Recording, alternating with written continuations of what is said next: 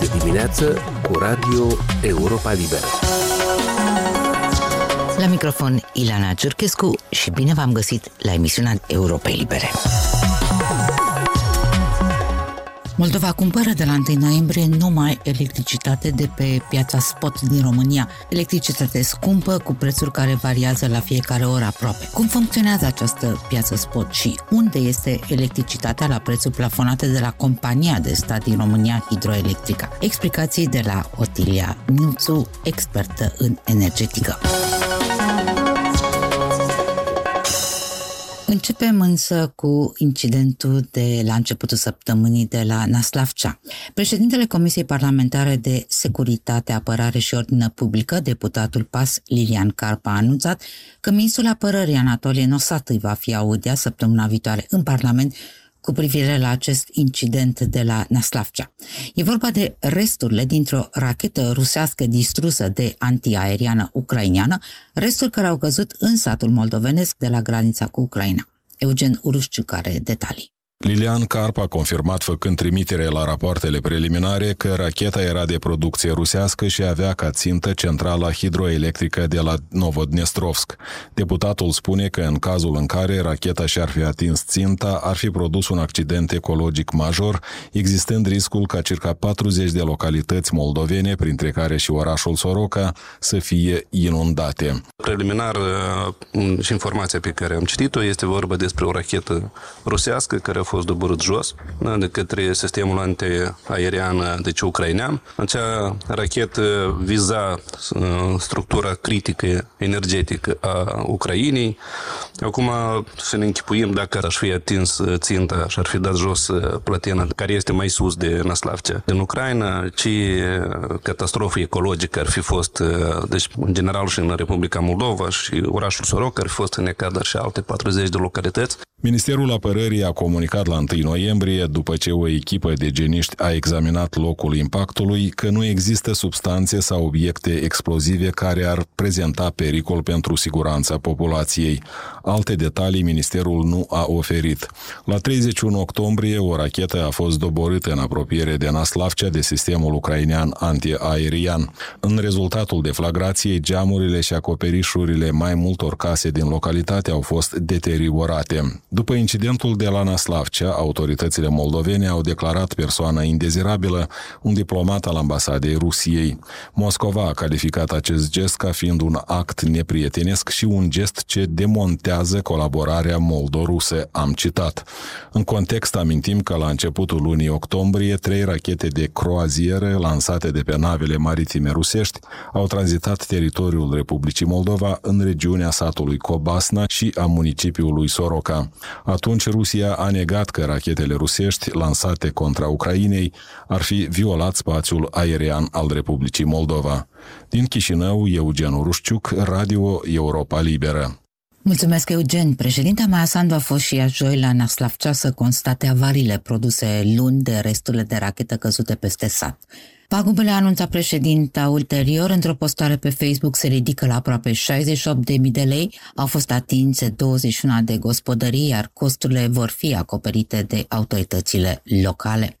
Maia Sandu s-a declarat însă întristată de faptul că, citez, nu toată lumea înțelege ce se întâmplă în țara vecină și că Rusia se face vinovată de aceste nenorociri. Acest război nedrept și atacul asupra civililor trebuie să înceteze, a mai scris președinta pe Facebook. Ea a reamintit că, citez din nou, Republica Moldova a condamnat din prima zi agresiunea Rusiei în Ucraina. De la întâi noiembrie, Republica Moldova nu mai primește electricitate ieftină de la centrala Cuciurgan, de pe malul stâng, după ce Gazprom și-a redus semnificativ livrările de gaze spre ambele maluri. Încă din septembrie, Cuciurgan nu mai acopera decât șaptezeci la sută din consum. Restul era procurat din Ucraina, sursă care a dispărut însă odată cu atacurile masive rusești asupra infrastructurii energetice. Kievul a fost obligat să sisteze toate exporturile de electricitate, inclusiv către Moldova.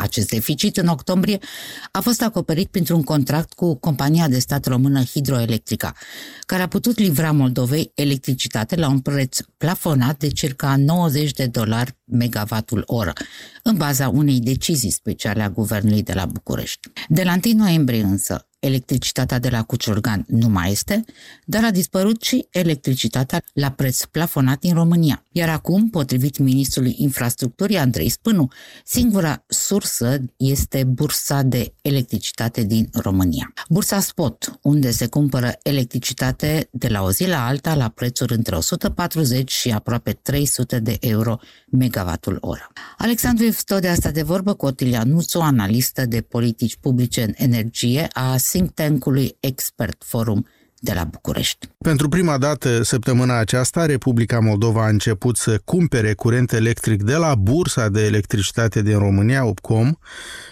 Întreprinderea de stat moldoveană Energocom cumpără în cantități mari, așa încât să poată acoperi cât de cât consumul în Republica Moldova, în condițiile în care nu se mai cumpără curent de la centrala Cuciurgan, nu se mai importă nici din Ucraina, iar producția internă a Republicii Moldova este mică. Dar în afară de achiziții de pe piața liberă, să zic așa, din România, Energocomul moldovean mai cumpără curent electric de la producători din România, O M V Petrom și Nuclearelectrica, spune vicepremierul moldovean Andrei Spînu.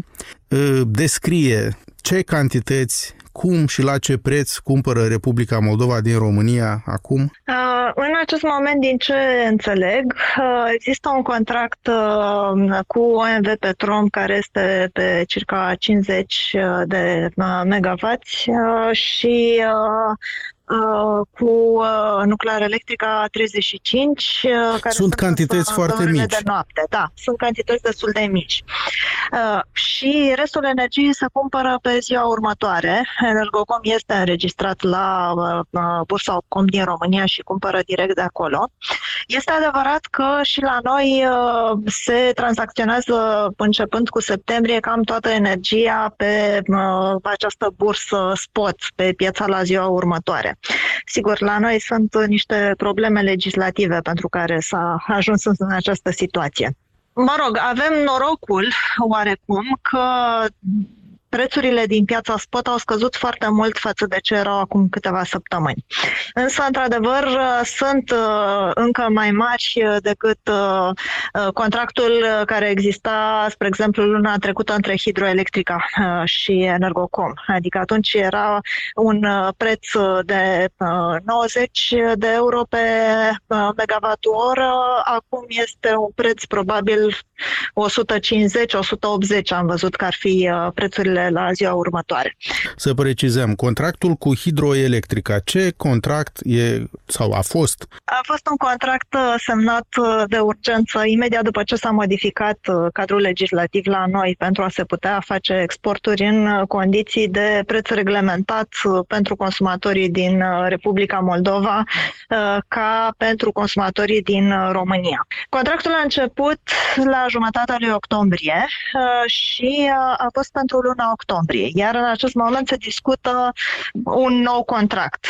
Vorbim aici de uh, o cantitate care se știe și care este contractată pentru un termen mai lung de o zi. Energia care se cumpără în acest moment pe piața la ziua următoare este pentru ziua următoare, deci cumpăr de astăzi pentru mâine. Și sigur că asta este problema, că în fiecare zi trebuie să cumperi, prețurile pot varia foarte mult. Și am văzut ce variații au fost în general pe bursele spot din Europa în ultimele trei-patru luni. Deci asta ar fi problema, că trebuie totuși să fie încheiat un contract pe termen mai lung ca să ai o oarecare previzibilitate asupra prețului. De ce nu s-a încheiat un contract pe termen mai lung cu Hidroelectrica? Cred că sunt aici niște probleme care țin mai curent de reglementările din piața românească. Mă rog, noi avem o lege care este destul de proastă pentru protecția consumatorului final. și care, din modul în care a fost scrisă, a blocat practic orice tranzacționare în afară de piața spot. Pe scurt, noi supraimpozităm cam tot ce se poate, în așa fel încât să colectăm niște bani care să fie după aceea incluși în schema de protecția consumatorului final.